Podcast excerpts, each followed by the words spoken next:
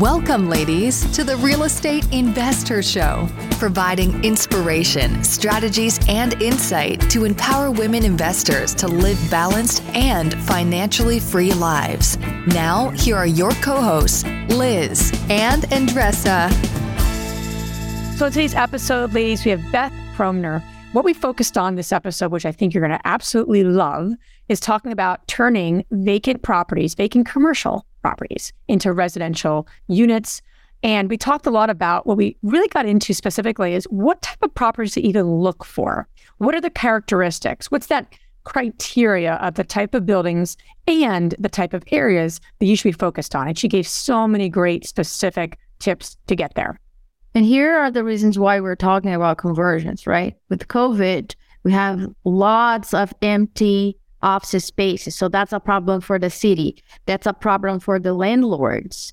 And we can see that's clearly a problem for the people that can't find rentals. So it's all around a great opportunity. And the more that inflation goes up, the interest rate goes up, more opportunity we have according to Beth. So she break that down for us. Wow, you can't miss this one. Enjoy it. Before we get into Beth's episode, let's hear a word from our sponsors. Top real estate investors love to talk about how they save so much on taxes. But how are they able to build rental property empires while skirting Uncle Sam? 1031 exchanges. 1031 exchanges allow you to defer capital gains taxes while you sell an investment property, exchanging your old property for a bigger, better one and avoiding the tax man while you do it. And that's where First American Exchange Company comes in. They're the leaders in 1031 exchanges. Whether you're a seasoned investor or just starting, First American Exchange can help you with simple rental property exchanges, complex commercial real estate investments, reverse exchanges, and more. Don't let your taxes eat into your profits. Visit First American Exchange Company at firstexchange.com or call them at 800 556 2520. That's firstexchange.com or 800 556 2520. Keep your money in your pocket and propel your portfolio further at firstexchange.com. First American Exchange Company does not provide tax or legal advice. Consult your financial, real estate, tax, or legal advisor about your circumstances. First American Exchange Company. Safe, smart, secure.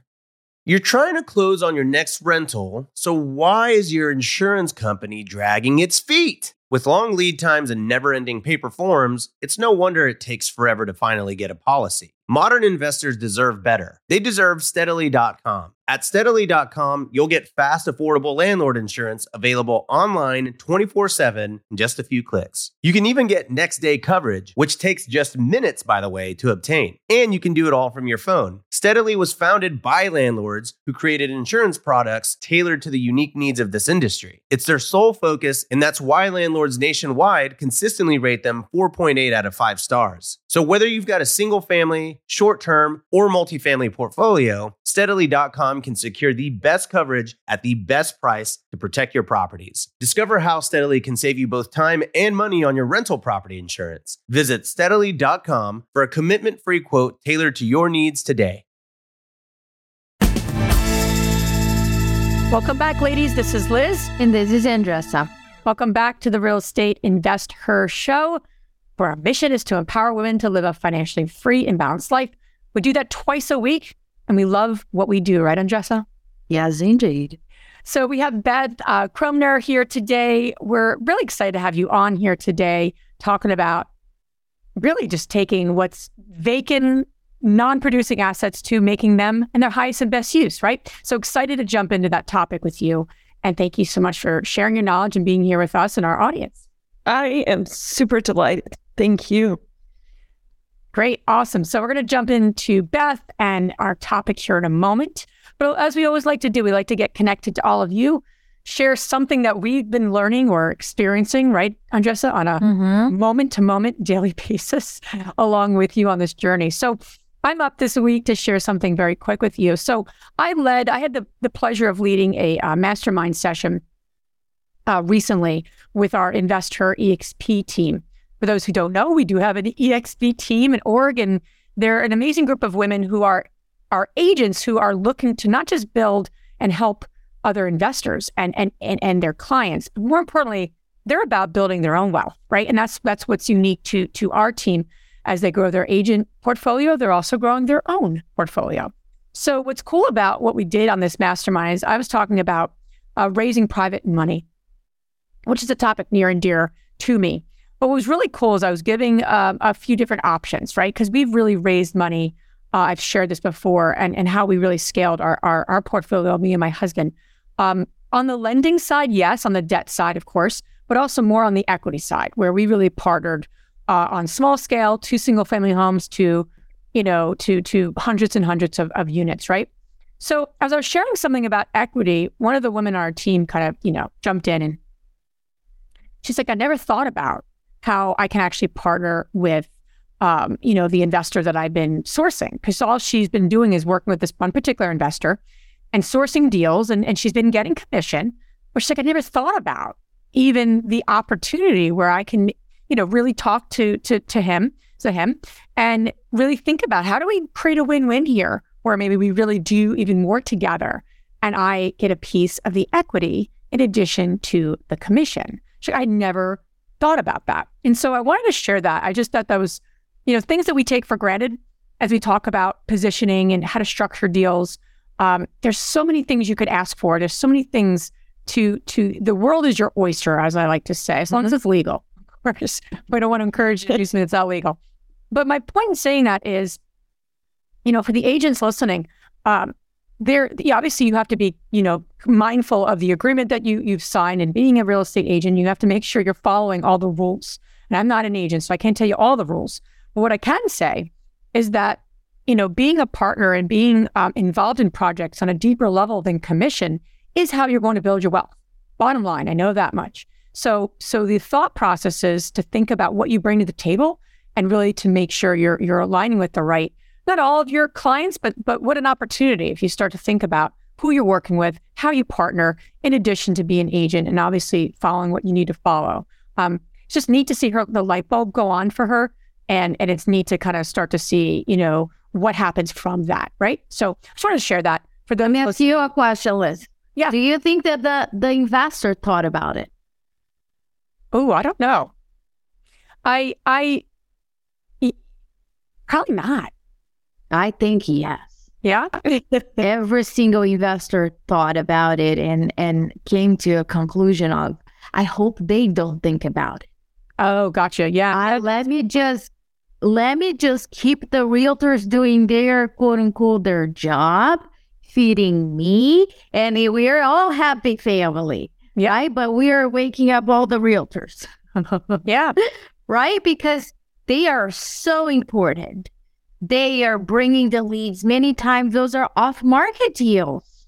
Off yeah, they add a lot of value. Yeah, right. They add a lot of value, and and you can think about it. Who have the upper hand, really? Correct. If they are not sourcing their own deals, investors not sourcing their own deals. And of course, I'm not saying that okay, you're just gonna offer a, a, a equity partnership in the first person that you did business with. Of course, but you have yeah. been doing business with somebody for years. You know their values, you align with their values, you have helped this person to grow their own portfolio. Now it's time to take the relationship to another level. And I encourage all the, the women that are listening here that have built other people's, you know, portfolio to start having those conversations now. Yeah, absolutely. And worth so much. And and and you are worth so much. You have so much to give. If you haven't heard that, we're telling you that. You have so much to give. I don't care who you are and just talking, knowing the women in our community, what women stand for, you have so much to give. So, uh, with that, and, and, it's just a pleasure to see these women on our our, our investor uh, EXP team, right? Grow and thrive. It's it's really neat. So, yeah, if what's not working for you in your own brokerage, come join us, come play with us, come grow your wealth. Really, really, really important to me and Andressa. We're yeah. very, very committed to that. So, Beth, thank you so much again for being on our show. Uh, here's how we want to kick it off. What lesson has taken you the longest to learn? Well, I think the lesson that has taken me the longest to learn is a bit of what, what you were just talking about is that oftentimes when I've invested in real estate and made choices, I kind of defer to other people.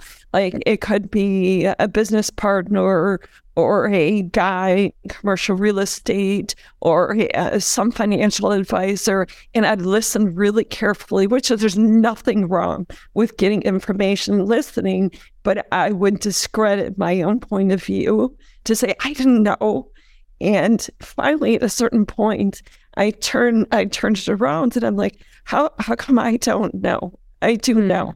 I have invested. I am smart. I I can see market trends. And it took me quite a bit of time to say that all these other guys, they they, they don't have a corner. and, and great ideas and good mm-hmm. investments. And I know I turned the corner when our uh, financial advisor told me, he's like, Yeah, you know how to do this better than I do. So take your money out of the stock market and put it in real estate. you know how to do it. Great. So, yeah. what a humble person saying that, right? Yeah. I think that I think as we we grow smarter and uh, we gain experience, we start listening less to the voice in our head and paying more attention to our gut and owning who we are. Um, and then I think that we're just living the life that we're meant to live, right? Freely and in, in abundance, truly. But it starts with us, right? Starts yeah. starts with us. I'm very excited about this topic because you know, there there's market trends, but I don't think anybody could prevent uh, what we had to go through during COVID, right? And the shift in the the mindset, the behavior, the assets, people working from home, um, and and the changes that companies had to make. A couple of companies realized, oh, great, it actually works. Others said, uh, no, we're to go back to the office. But the bottom line is that it opened up also an opportunity from one side, right? Some landlords that have commercial properties um, really got hurt, certain some certain uh, assets because they were empty. So that's what we're talking about now. How can we look at those empty spaces that companies certain companies, certain clients don't want that anymore. And I really like your approach, and we never talked about it in our podcast. So let's start. Let's let's break it down, uh, Beth. So, are there preferences into w- where investors, what type of off spaces or empty spaces, right? Because I'm not gonna I'm not gonna generalize into office, right? Like a commercial building Um, what are the the sweet spots, and what are the ones that you would recommend to stay away?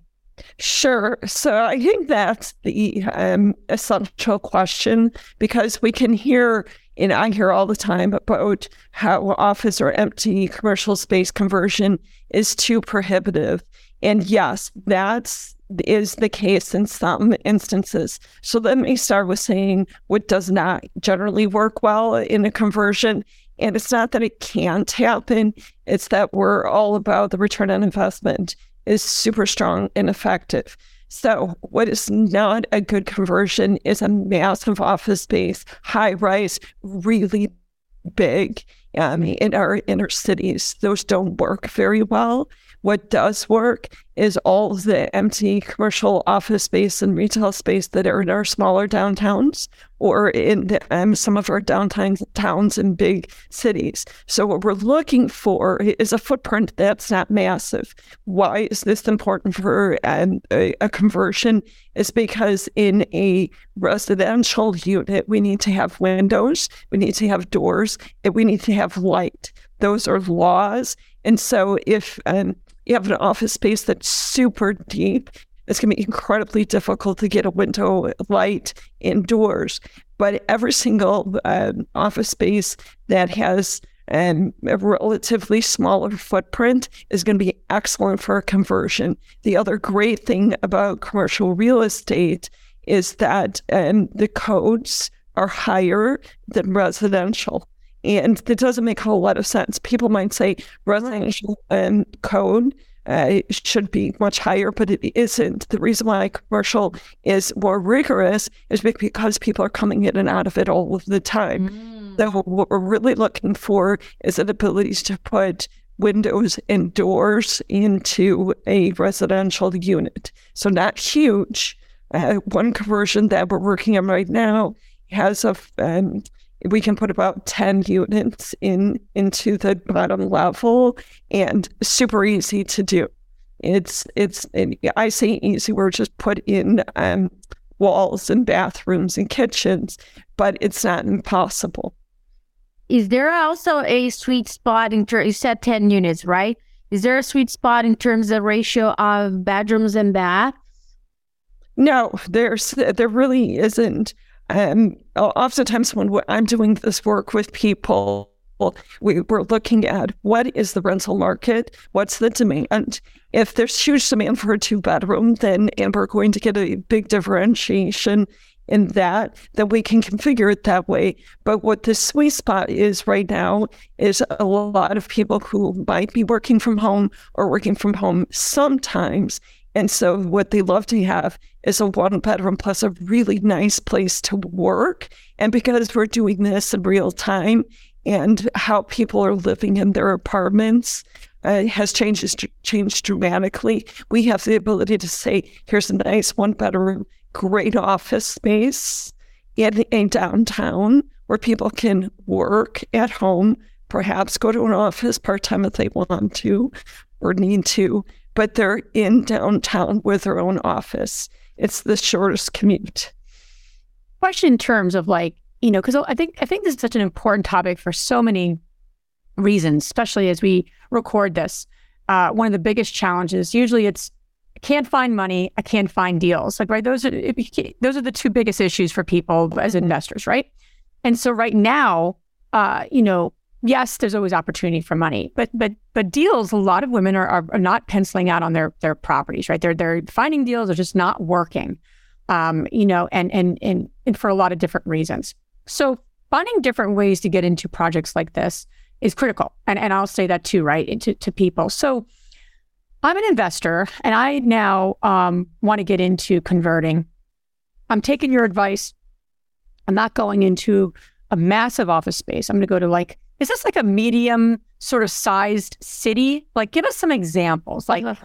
good cities to look at, type of size. Is it more size? Is it demographic? Is it all of those things? Just curious to kind of get more into the nitty gritty of the market itself. Because then we can look at the building and then say, okay, this is an opportunity. And I think that's what I want women to walk away with today, right? To say, sure. okay, this, this, and this, and this, boom, now I can start looking. Right. So it's not necessarily the type of city, it's the part of the city. So if you're in a very large city like Chicago, New York, San Francisco, there's usually a commercial place downtown that there's massive high rises. Then exogenous or a little bit outside of that might be on places that were already at mixed use, which means the top was residential, bottom was commercial.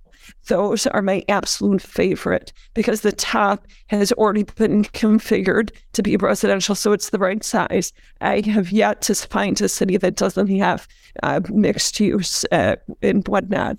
And there's two things that have happened office space right, the demand is completely not there anymore. But retail has diminished as well.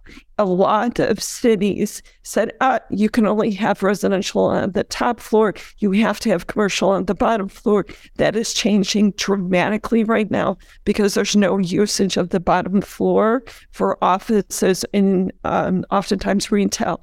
What's fascinating about this space, which I love, is that um, we have tons of empty commercial space, office space. It's been vacant. There's no prospects of it becoming um, occupied. It is a distressed asset. Many, many of these people cannot rent. They cannot sell it as is. So we have on one side the seller or the owner of the property has a diminished value and we come in or we advise people or we help people purchase knowing full well we're going to convert it into residential, which is much higher value. And that's what I love about this. is that the seller is thinking about it in one way, and the buyer is a completely different way. If that makes sense. Yeah. It does. It does. When you're selling, right? If you have an asset over there that it's empty, not producing, you have a problem. You have a you have a big problem uh, in your hand. I remember, you know, converting. Oh gosh, my first conversion. How fun was that? I I told probably guys heard this before, but it was a uh it was a commercial at the bottom in 1950s was a candy store and two apartments on top. So the goal was basically cover the bottom, right? There is the the the area was all residential. The the triplex was distressed. I can't tell you, I think that if the community had eggs and tomatoes, they w- would have thrown that in my face, right? But when I was going through that, right, because they hate it, and I was like, "What part are you hating it? I don't understand." So you want a commercial? No, we don't want commercial. All right, so I'm trying to convert this into a two bedroom. Uh, no, there's a lot of construction. Okay, so do you want it to be distressed as it is? No, we don't want it because the windows are falling on us. Right. So I, I you don't want change, I guess. Right. So the reason why I'm sharing this is because I would have done everything all over again if I knew the return on the investment that was about to happen to me. When I was going through it and all the hurdles, all the zoning with attorneys, and when I was going through that, I was like, what a freaking nightmare. I want to just sell this. I want to sell it. I want to look at it the the neighbors are angry or whatever that is i'm trying to help the the neighborhood to get better and they feel that i am you know attacking it or whatever i don't i did not have the skill set and the vision that i have today and i think that that it is so important i will have done that a million times with with what i know now and i think this episode is so so important because there is a huge opportunity out there there's a huge opportunity out there. And for all the ladies that are listening that that can't find opportunities, now I'll challenge you after listening to Beth to start looking at at the your market with different eyes. So Beth, I I I want to be realistic with people, right? Because they are gonna have to untie knots, and I love untie knots mm-hmm. because that's calls opportunity. When what would be the first step? Is it to to understand the zoning first? to get familiar with that, what would you say besides, okay, I found this property over here. What is my next step? Sure, sure. So the first the first step is to find the property, which is not difficult right now. The these are in abundance. And um, the next step is to really look at it as I had said, about how easy is it going to be to convert. And then what you spoke about, the third thing is up to this point, municipalities and cities and counties have done everything in their power to block change, right? They don't want to change zoning. And um, oftentimes they still have on the books that you cannot have residential on ground level in a downtown. This could be their zoning. I would never stop there. Before I purchased a, a, a, property, I would go visit the city and say, Your downtown is completely vacant. You have a huge housing crisis. We need more rental. I want to put residential housing in this bottom level. And by the way, I will probably put it at market or under market value. Um, and we, I have seen cities capitulate just like fall over and say, yes, we will allow this because they have a huge problem. Yeah. They have vacancies left and right downtown. And it, this is a terrible thing. And um, so the third thing I do before I even contemplate purchasing is get a test of the town.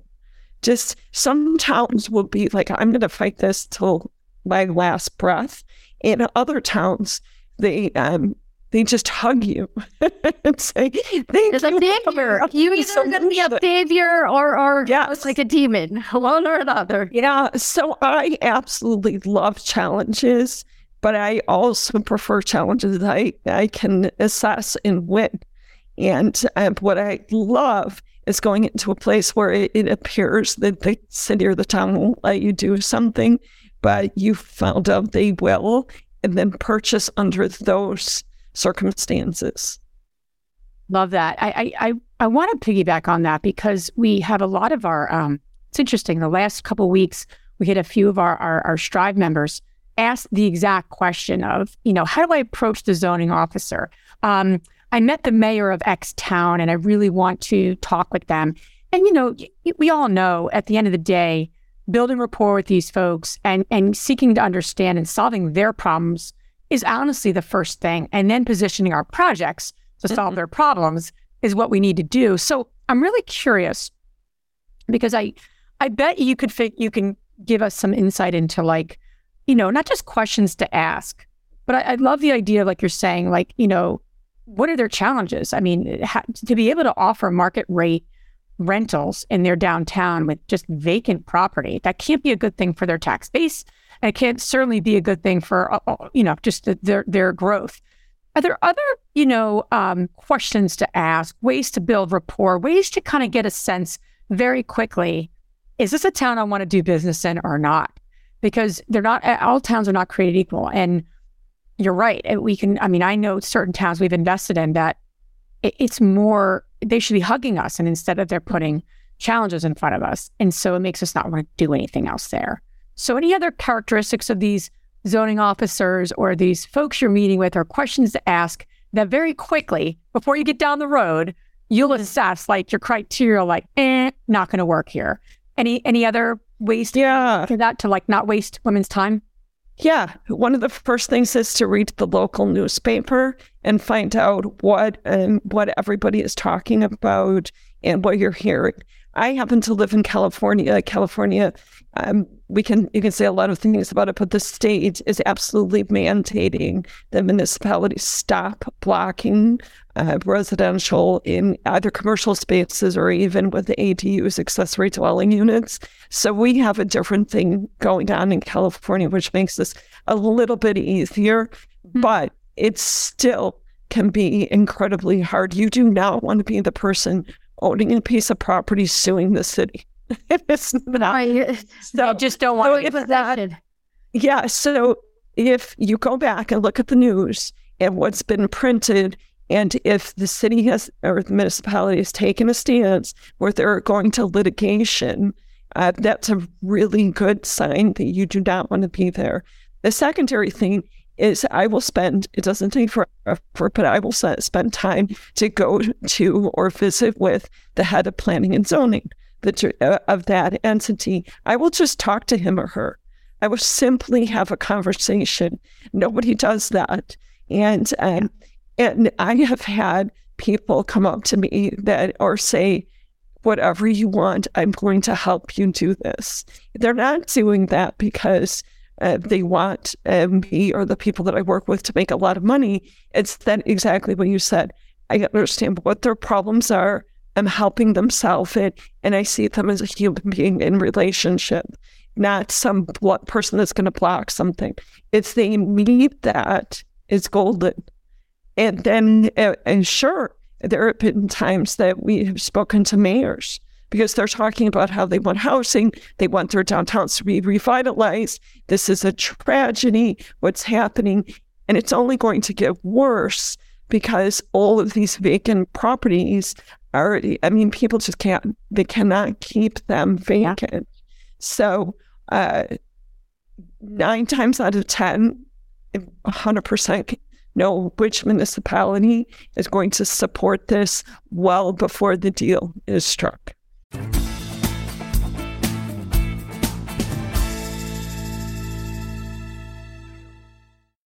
eBay Motors is here for the ride. Remember when you first saw the potential? And then through some elbow grease, fresh installs, and a whole lot of love, you transformed 100,000 miles and a body full of rust into a drive that's all your own. With over 122 million parts for your number one ride or die, you can make sure your ride stays running smoothly. Brake kits, LED lights, exhaust kits, turbochargers, bumpers, whatever your baby needs, eBay Motors has it. And with eBay Guaranteed Fit, it's guaranteed to fit your ride the first time, every time, or your money back. Plus, at these prices, you're burning rubber, not cash. Keep your ride or die alive at ebaymotors.com. Eligible items only. Exclusions apply. See ebaymotors.com. Love that. Now let's talk about a little bit of uh, construction, right? Um, one of your recommendations is when you're evaluating it to look at if there were upgrades for the past 50 years. Share with us why is it why is the case and how you can get in a really like a deep hole here with construction if you're looking to make a conversion um, that it hasn't been the building hasn't been touched for more than a century. So let's let's talk about construction uh, in terms of conversions. Why why within the 50 year mark? Yeah, so I, as I had alluded to, I have the privilege of living in California, and um, one of the things that we have are the, the toughest building codes in the United States. So building code requirements are um, something that we I pay a lot of t- attention to. If a building has been upgraded within the last 10, 15 years, they will most likely have had to bring up the entire structure to life safety code at that time. So here in California, we have seismic or earthquake requirements. And so um, mm. we want, if we have a 100 year old building, they did a massive upgrade, uh, rehab within the 10, 15 years, they're going to have brought it up to the code at that point it's generally when you touch anything, you, you, you just have to bring it up. So I like that piece. I like um, looking at buildings that aren't um, as beautiful as they could be. 100 year old building brings a lot of issues. Uh, I like 25 year old buildings or buildings that have been rehabbed. One project I'm working on right now started off um, as a retail space. It went to a restaurant, the bottom half. It went to law firm offices, and now we're converting it to um, residential single family um, housing. And I love that because in the last 10 to 15 years, they brought everything up to code. Now, um, all we're going to be doing is put it non load bearing um, walls. We're not going to touch anything uh, we design so that we absolutely do not cause more work for us. So I love that. I love that too. Speaking my love language. In terms of, of uh, financing, it's a little tricky, and correct me if I'm wrong on that, because uh, certain lenders, right? Even though the goal is to to have all residential income, they they have it's a different type of loan where it's mixed use. So how they go about it? In my experience, what we did is that we had an agreement that once the conversion was completed, that's when we will close. So all the the the the stars aligned, and then our lender landed on on the the uh, not the assumption, but the the numbers based on pre-residential. I want to get your experience on that because a lot of women are are listening, saying, "Okay, how about on the how how would I get the funding considering that the bottom lot, the bottom or the entire building is vacant, not producing?"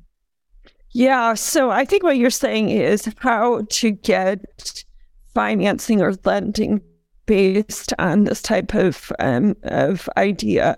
So my experience has been if we're working with a vacant building in which it has not been rented and is not rented right now, um, commercial is always going to be looking at your cash flow. So um, I happen to work in areas where housing demand is incredibly high. The um, rental will be much, much more attractive if it is converted to um, an apartment or residential.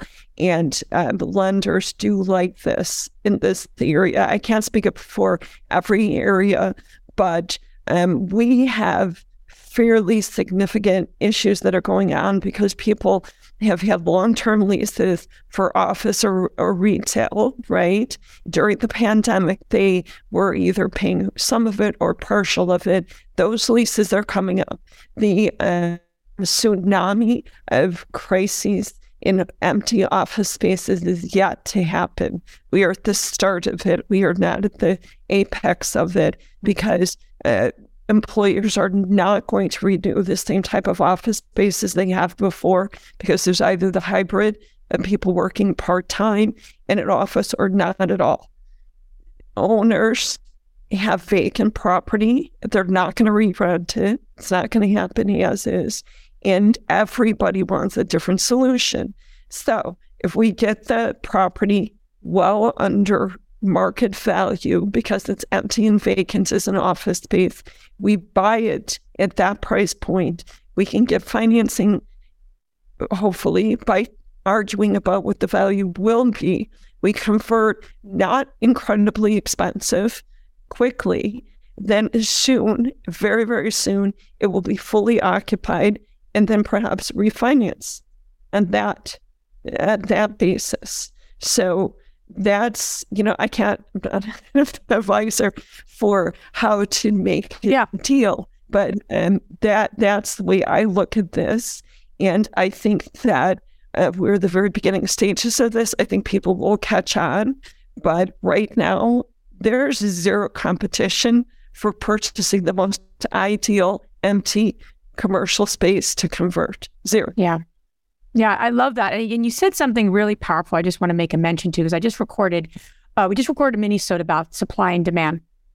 You said when the housing demand is high, right? So you have to find markets. It seems so obvious, um, but there's a, there's a mix, right? You're mixing where the housing demand is so high and there's just not enough of housing for people to live, you know, where they want to live and how they want to live. That's the markets we need to be going after and that have these vacant properties. You find a market could, that could find, you know, those two those two pieces, um, you're probably going to find some great opportunities. And so I think we overcomplicate. I think that might be obvious, but I want to just say it because there is a supply and demand piece to all of this mm-hmm. where other markets we're going into, and I can say this in the South, the supply is so high, right? The supply is so high that that that properties and and units are sitting vacant that's the market. So there's, there's, there's, again, I'm not an expert on supply and demand, but you want to be mindful of what's happening and what the demand is. When the housing demand is so high and people just can't find an apartment to live in, that's like light bulb, you know, how can I solve that problem? And I think as investors, we need to solve problems of housing. You're going to be effective in this business if you solve people's problems, not be like, oh, I want to buy a rental and I just can't find any solve people's problems and you'll probably do great right. in this market. So I just wanted to really put a pin in that and also connect it to the um, supply and demand could I, I recorded. Could I add something to that? Please. Because and the other thing I absolutely love right now and everybody seems to hate is that interest rates are going up.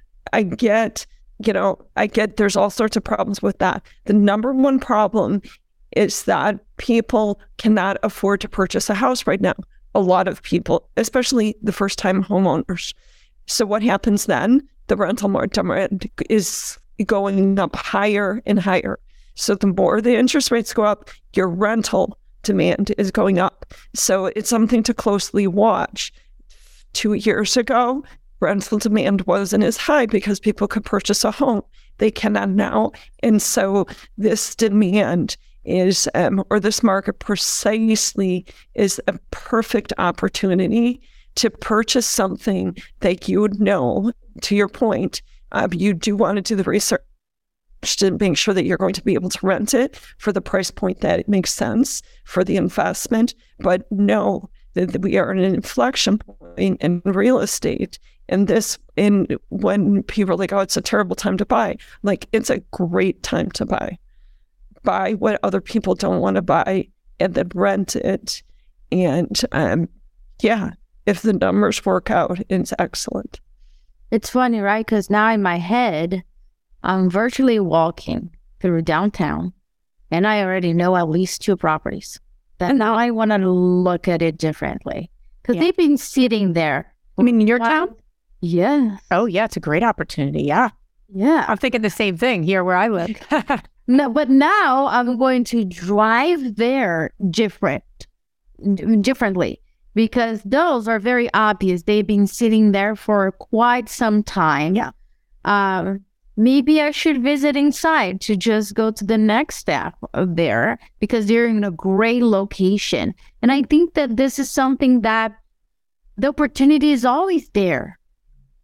The opportunities are always available. We just need to be able to look at it and see Right. it, right? And and and and especially, I believe that as you were saying, the competition is not there. And I also think, Beth, that for women, we're masters on figuring out things and say, oh, great, it fits those three boxes over here, but this is going to be a conversion. Once women understand that they did one conversion, they they know the quote unquote the recipe, the process.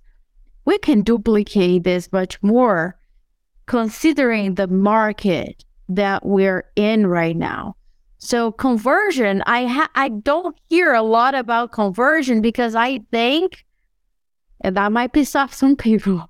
people just want to get in and out and easy, easy peasy, right? But I think that once they understand that one, this is a great strategy for what, what's going on in the market. If, as Beth said, right, you get an under market value because it's been sitting there forever. You're solving somebody's problem and you, you see the demand. You're solving a housing crisis problem. You're also resolving a crime violence problem because empty empty properties are just not good for the city. So all around. But Beth, why do you think we're not talking about this a lot? Yeah, um, I think that the reason why we're not talking about it a lot is that it, I think that people are just wishing and hoping that everything's going to go back just the way it was before, and um, that a lot of property owners have said, "I just need to get through a couple of years of the pandemic, then I'm going to be able to just uh, make." The money I made before by office or retail. The past is over. That is gone. And we have a lot of people, I think, that are holding on to that. Um, so I think that um, cities have the same problem of a lot of commercial real estate owners, and they're hoping that some solution will come. The solution they thought was going to come, I don't think is coming. Uh, the other thing that I would I loved when you said when you were thinking about your town. So what I think about towns, I do the same thing, but what I tend to do is look at who's trying to rent their property and they haven't been able to rent it for two to three years. That's who I want to buy from. I do not want to buy from somebody who's already decided they want to sell, generally, because uh, the it's it's a whole other strategy. I look at every single rental as a possibility of a purchase. It's not that I wouldn't look at a for sale, but a for sale, and they're already down the path. I see what you're saying. So you're saying folks, folks that have commercial space that are trying to rent it, it's not for sale, but it's vacant. That's what you're mm-hmm. saying. Are the better ones that go after than say properties that are just on the market for sale? Is that what you're saying? Yes. So I look at um, like LoopNet is super easy for people just to bounce on. You don't have to have a membership. Look what's been for rent Right. for two to three years.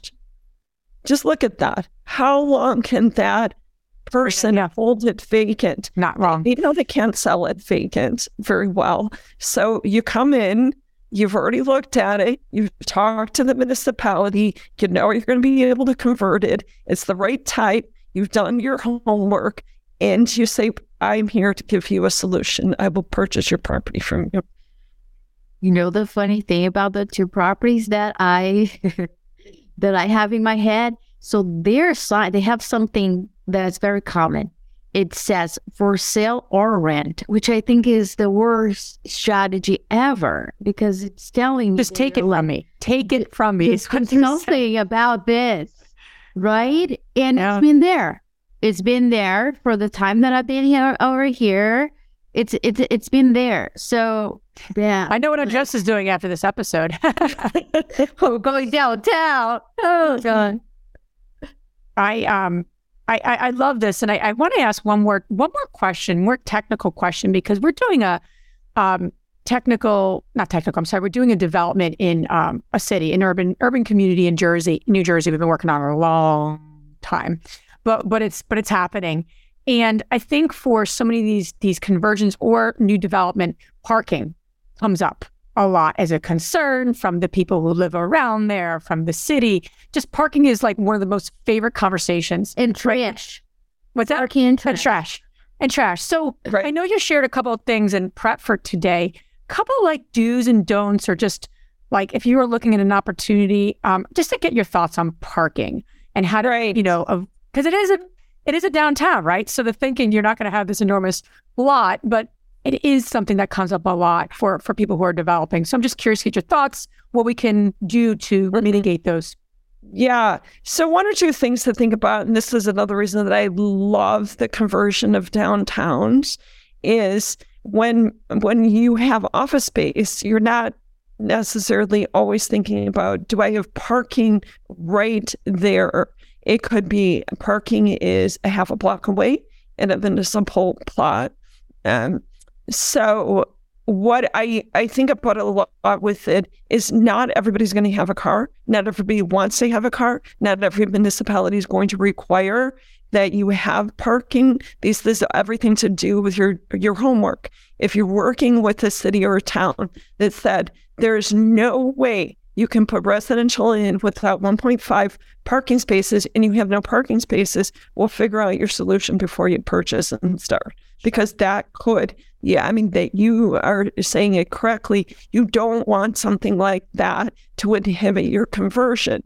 Um, here in California, if you're within one and a half mile of public transportation, you do not have to offer parking, uh, any parking for residential um, units. That's California. I am not as familiar with every other state or county, but that's a good question to have in advance. And our assumptions, my assumption that everybody wants to have a car and a parking spot is completely wrong.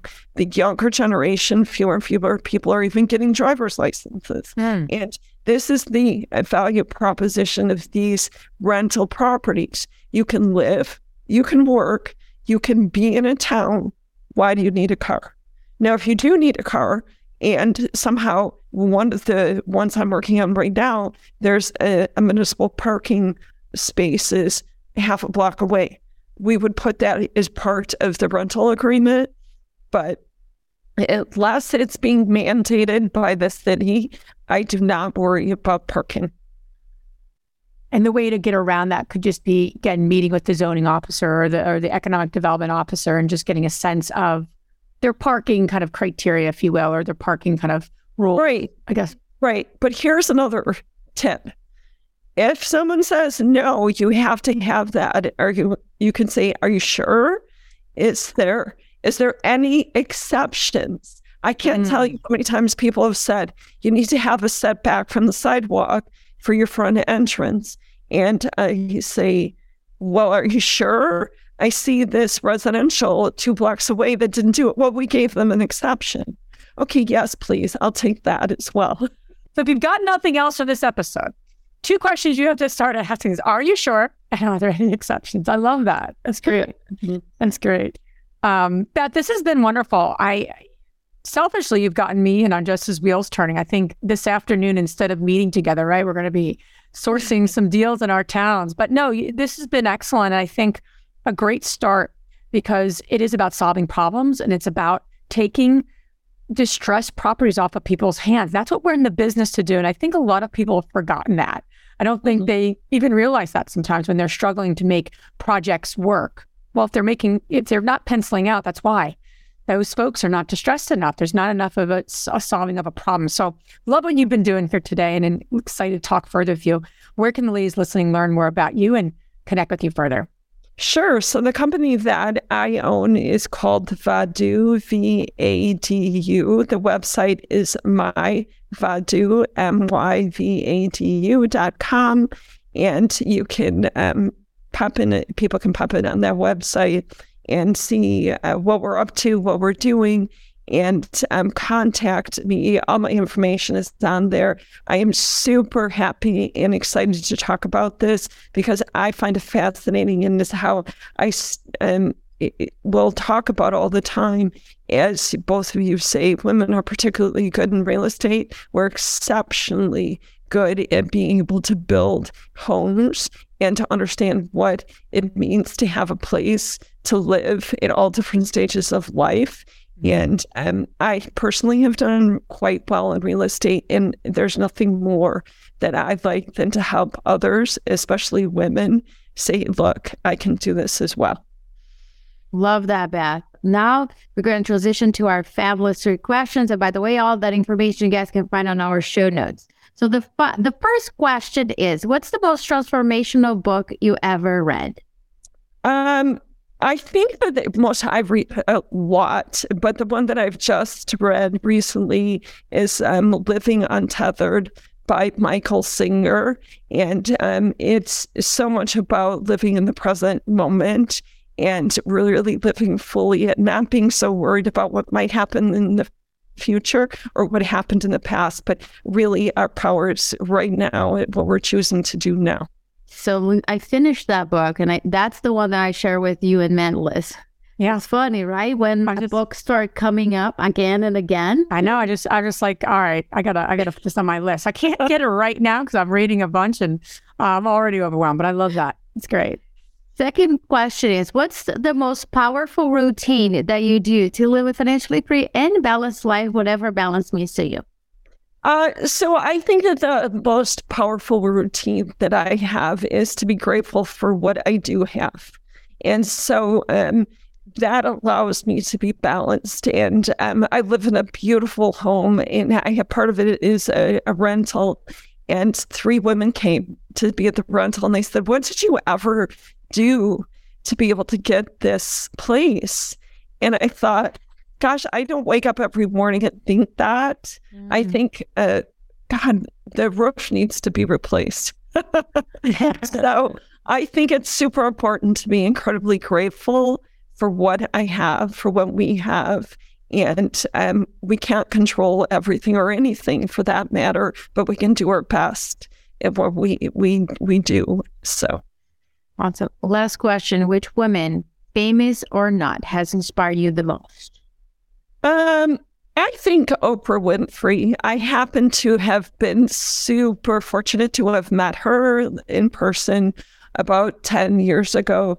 And I love her story of um, coming up from the ashes, if you will, reading, being beautiful, and giving so much for other people. Plus, she is so amazing in person.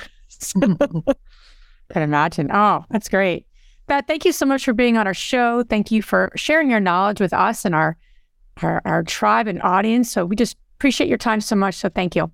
Thank you. It was such a pleasure. If you enjoyed this podcast and want to receive updates on our next interviews, go to our website, therealestateinvesther.com. There, you can subscribe to our show, become part of our investor community, and get updates on upcoming episodes. If you like our show, please share with other women who would benefit. And don't forget to leave us a rating on iTunes. We'd really appreciate it.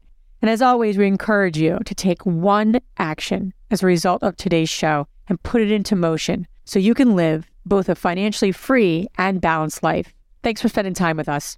Ciao.